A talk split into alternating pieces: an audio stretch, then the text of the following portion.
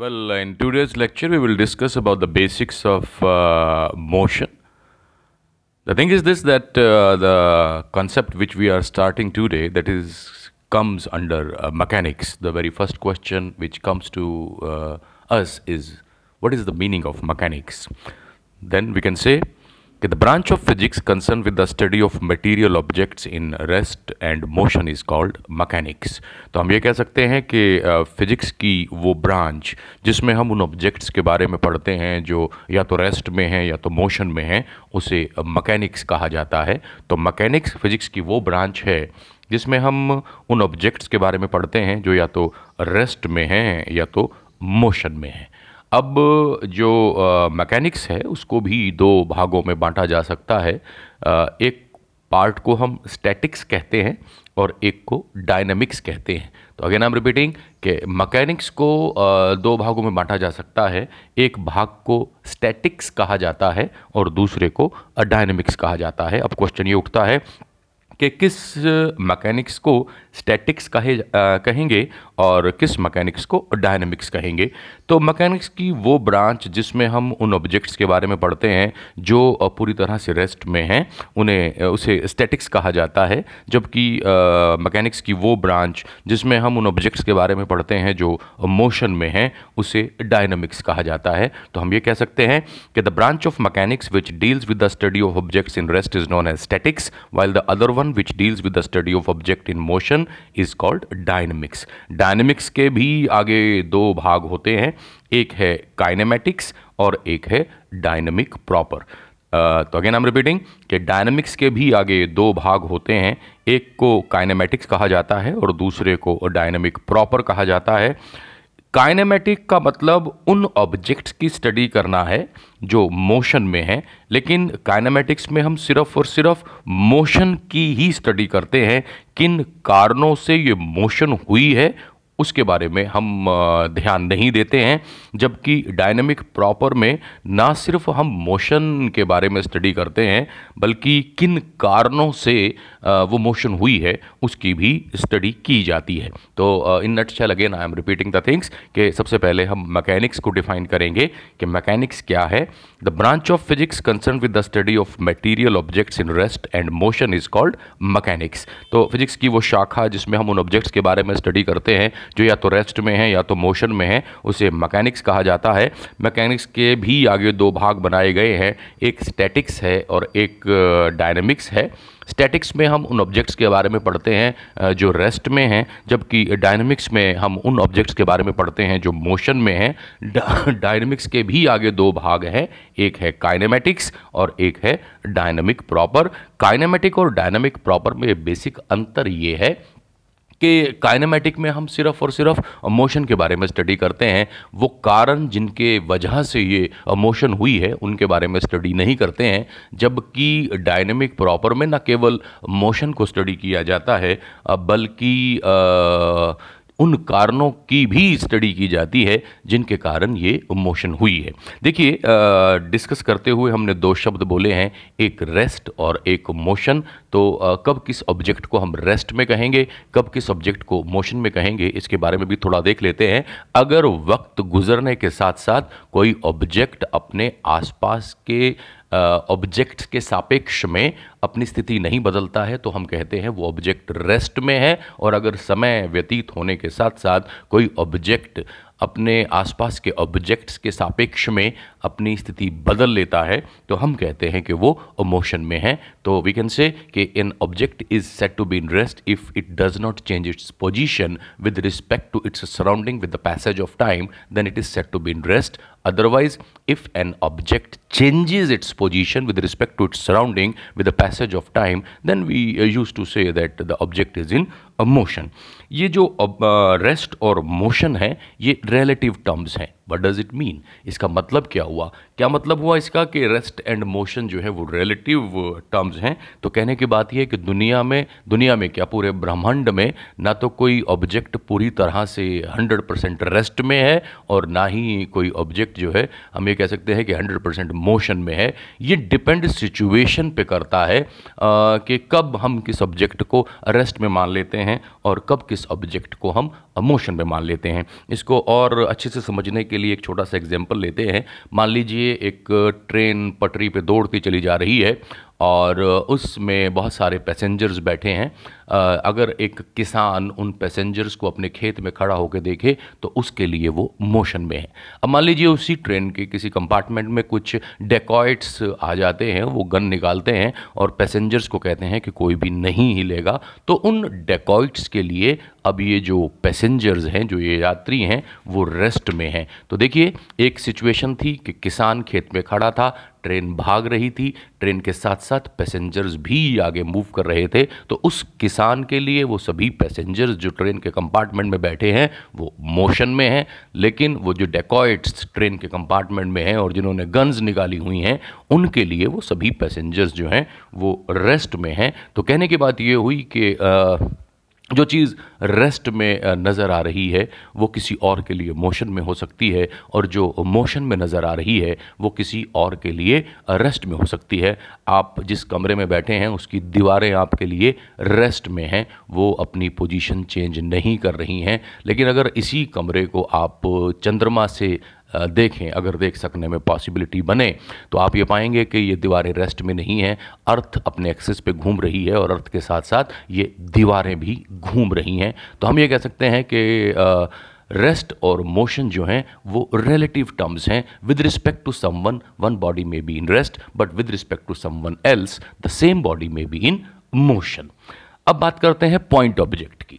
देखिए जब हम आ, मैकेनिक्स में ऑब्जेक्ट्स की मोशन को स्टडी करते हैं तो कई बार जो है ऑब्जेक्ट की डायमेंशन यानी लंबाई, चौड़ाई, ऊंचाई वो इतनी इम्पोर्टेंट नहीं होती है in comparison to the distance covered by it तो जब कभी डिस्टेंस के मुकाबले में ऑब्जेक्ट की डायमेंशन यानी लंबाई, चौड़ाई, ऊंचाई जो है, वो इतनी इम्पोर्टेंट ना हो तो हम उस ऑब्जेक्ट को पॉइंट ऑब्जेक्ट मान लेते हैं।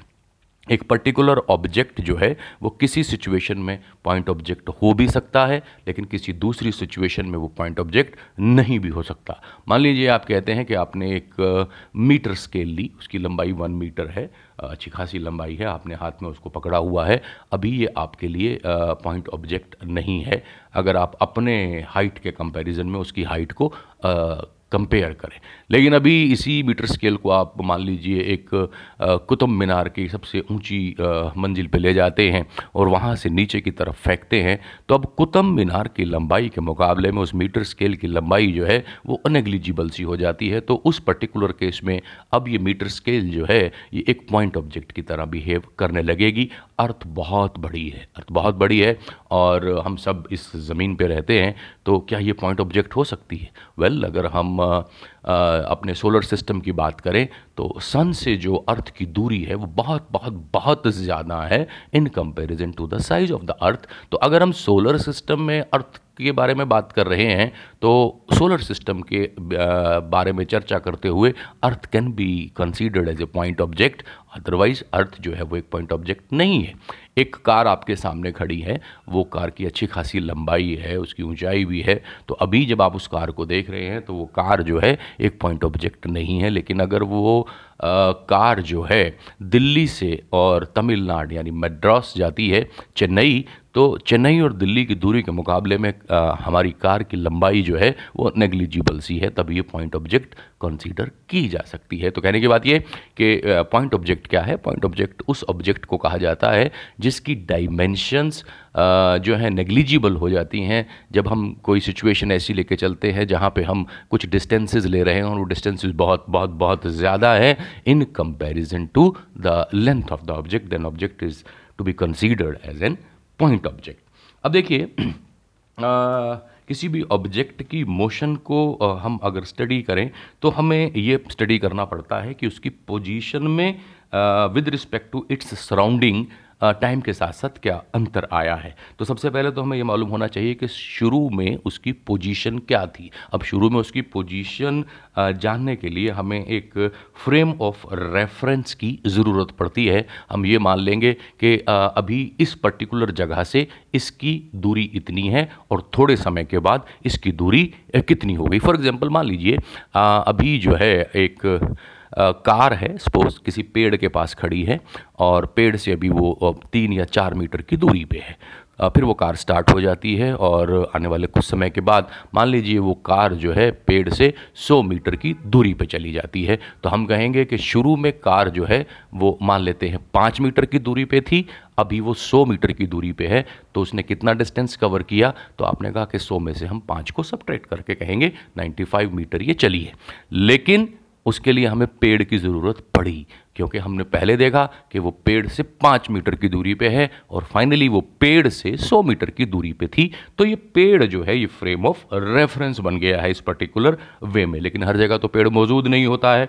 तो आ, सबसे आसान तरीका फ्रेम ऑफ़ रेफरेंस को सेट करने का क्या है कि हम तीन म्यूचुअली परपेंडिकुलर एक्सिस ले लेते हैं, जिन्हें हम एक्स वाई और जेड एक्सिस का नाम दे देते हैं। तो एक्स वाई जेड तीन एक्सिस लिए और कोई भी पार्टिकल जो हमने लिया है, उसकी पोजीशन को बताने के लिए हम तीन कोऑर्डिनेट लेते हैं। X Y and Z with respect to that frame और फिर हम देखते हैं कि इन एक्स वाई जेड कोऑर्डिनेट्स में टाइम के साथ साथ क्या अंतर आया है और देन वी कैन एक्सप्लेन कि कितनी दूरी उसने uh, तय की है कितनी स्पीड से तय की है। तो कहने की बात ये कि फ्रेम ऑफ़ रेफरेंस लेने का सबसे आसान तरीका ये है कि हम तीन एक्सिस लें एक एक्स एक्सिस एक वाई एक्सिस और एक जेड एक्सिस ये तीनों एक्सिस म्यूचुअली परपेंडिकुलर हैं और फिर अपने ऑब्जेक्ट की हम पोजीशन इनिशियल लोकेट करें with the help of X one Y one Z one और फिर कुछ समय के बाद वो जहाँ भी जाता है उसकी फाइनल पोजीशन को लोकेट करें with the help of X two Y two and Z two and now we can make the calculation whatsoever are being required कई बार इस फ्रेम ऑफ़ रेफरेंस में uh, हम लोग जो हैं टाइम को मेज़र करने के लिए एक क्लॉक को भी ऐड uh, कर देते हैं। तो अगर किसी भी पार्टिकल के तीनों कोऑर्डिनेट एक्स वाई और जेड टाइम बीतने के साथ साथ बदलते नहीं हैं तो हम कहेंगे कि वो object with respect to that particular frame rest में है और अगर वो तीनों axis X Y Z time बीतने के साथ साथ बदल जाते हैं with respect to the frame which we have chosen तो हम ये कह सकते हैं कि ऑब्जेक्ट जो है with respect to this frame is in motion अब देखिए थोड़ा टाइम के बारे में बात करते हैं। हमें मालूम है कि टाइम जो है वो आगे बढ़ता चला जाता है। फिजिक्स में हम टाइम को ज़ीरो भी मान लेते हैं। अब क्वेश्चन ये उठता है कि ज़ीरो टाइम किसको माना जाए? तो देखिए, जब भी कभी कोई आप एक्सपेरिमेंट या ऑब्जर्वेशन स्टार्ट करते हैं, उस टाइम को फिजिक्स में ज़ीरो मान लिया जाता है।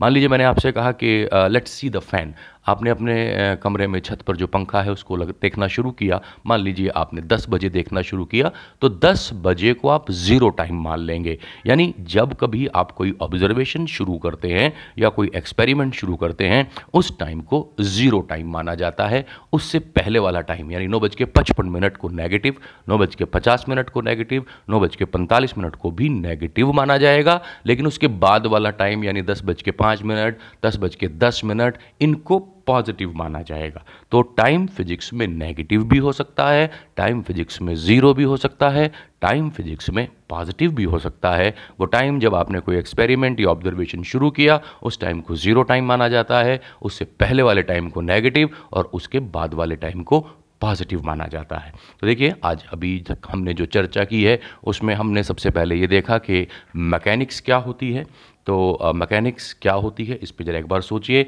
अपने दिमाग पे ज़ोर डालिएगा कि व्हाट इज़ मैकेनिक्स तो हम कह सकते हैं कि फिजिक्स की वो ब्रांच जिसमें हम उन ऑब्जेक्ट्स के बारे में स्टडी करते हैं, जो या तो रेस्ट में है या तो मोशन में है, उसे मैकेनिक्स कहते हैं। क्या मैकेनिक्स के कुछ पार्ट्स हैं? तो आप कहेंगे हाँ बिल्कुल मैकेनिक्स को दो भागों में बांटा जा सकता है। वो दो भाग कौन कौन से हैं, ज़रा सोचिए। कौन कौन से भाग आपने इस लेक्चर में सुने हैं? बिल्कुल ठीक, आपने एक सुना है स्टेटिक्स और दूसरा सुना है डायनेमिक्स क्या डायनेमिक्स के भी आगे फर्दर पार्ट्स हैं। यस बिल्कुल हैं। वो कौन कौन से हैं? तो इस लेक्चर में ही हमने डिस्कस किया कि डायनेमिक्स को दो भागों में बांटा जा सकता है। बिल्कुल ठीक सोच रहे हैं। एक है काइनेमेटिक्स और दूसरा है डायनेमिक प्रॉपर। अब स्टैटिक्स क्या है? तो स्टैटिक्स की डेफिनेशन आपको ध्यान होनी चाहिए। स्टैटिक्स मैकेनिक्स की वो ब्रांच है जिसमें हम उन ऑब्जेक्ट्स के बारे में स्टडी करते हैं जो रेस्ट में हैं। फाइन डायनेमिक्स क्या है? Again think about the definition kinematic और डायनेमिक प्रॉपर में क्या अंतर है। तो मैंने पहले भी आपसे बताया है कि what is the basic difference between kinematics and dynamic proper kinematics में हम सिर्फ़ और सिर्फ़ मोशन को स्टडी करते हैं कॉज ऑफ़ मोशन को स्टडी नहीं करते हैं, जबकि डायनेमिक प्रॉपर में हम मोशन को तो स्टडी करते ही करते हैं साथ ही साथ हम जो है कॉज ऑफ़ मोशन को भी स्टडी करते हैं। फिर हमने रेस्ट क्या होता है इसके बारे में चर्चा की फिर हमने मोशन के बारे में चर्चा की फिर ये देखा कि rest and motions are relative terms what is the meaning of this rest और मोशन रिलेटिव टर्म्स हैं इसका मतलब क्या हुआ? आ, आपको मैंने एग्जाम्पल्स दिए हैं एग्जाम्पल्स दिए हैं ट्रेन का डेकॉइट का एंड फार्मर का। वो आपको बताने के लिए है कि वट इज़ द मीनिंग के जो रेस्ट एंड मोशन है, वो रिलेटिव हैं. Then we have discussed point object point object क्या होता है? अपने आप से खुद पूछिए. फ्रेम ऑफ़ रेफरेंस क्या है? फिजिक्स में टाइम ज़ीरो कब होता है? नेगेटिव कब होता है? और पॉजिटिव कब होता है? तो आज के लिए इतना ही. जस्ट बेसिक्स हम लोगों ने डिस्कस किए हैं. कल आगे बढ़ेंगे. One two and three dimensional motion उसके बारे में स्टडी करेंगे.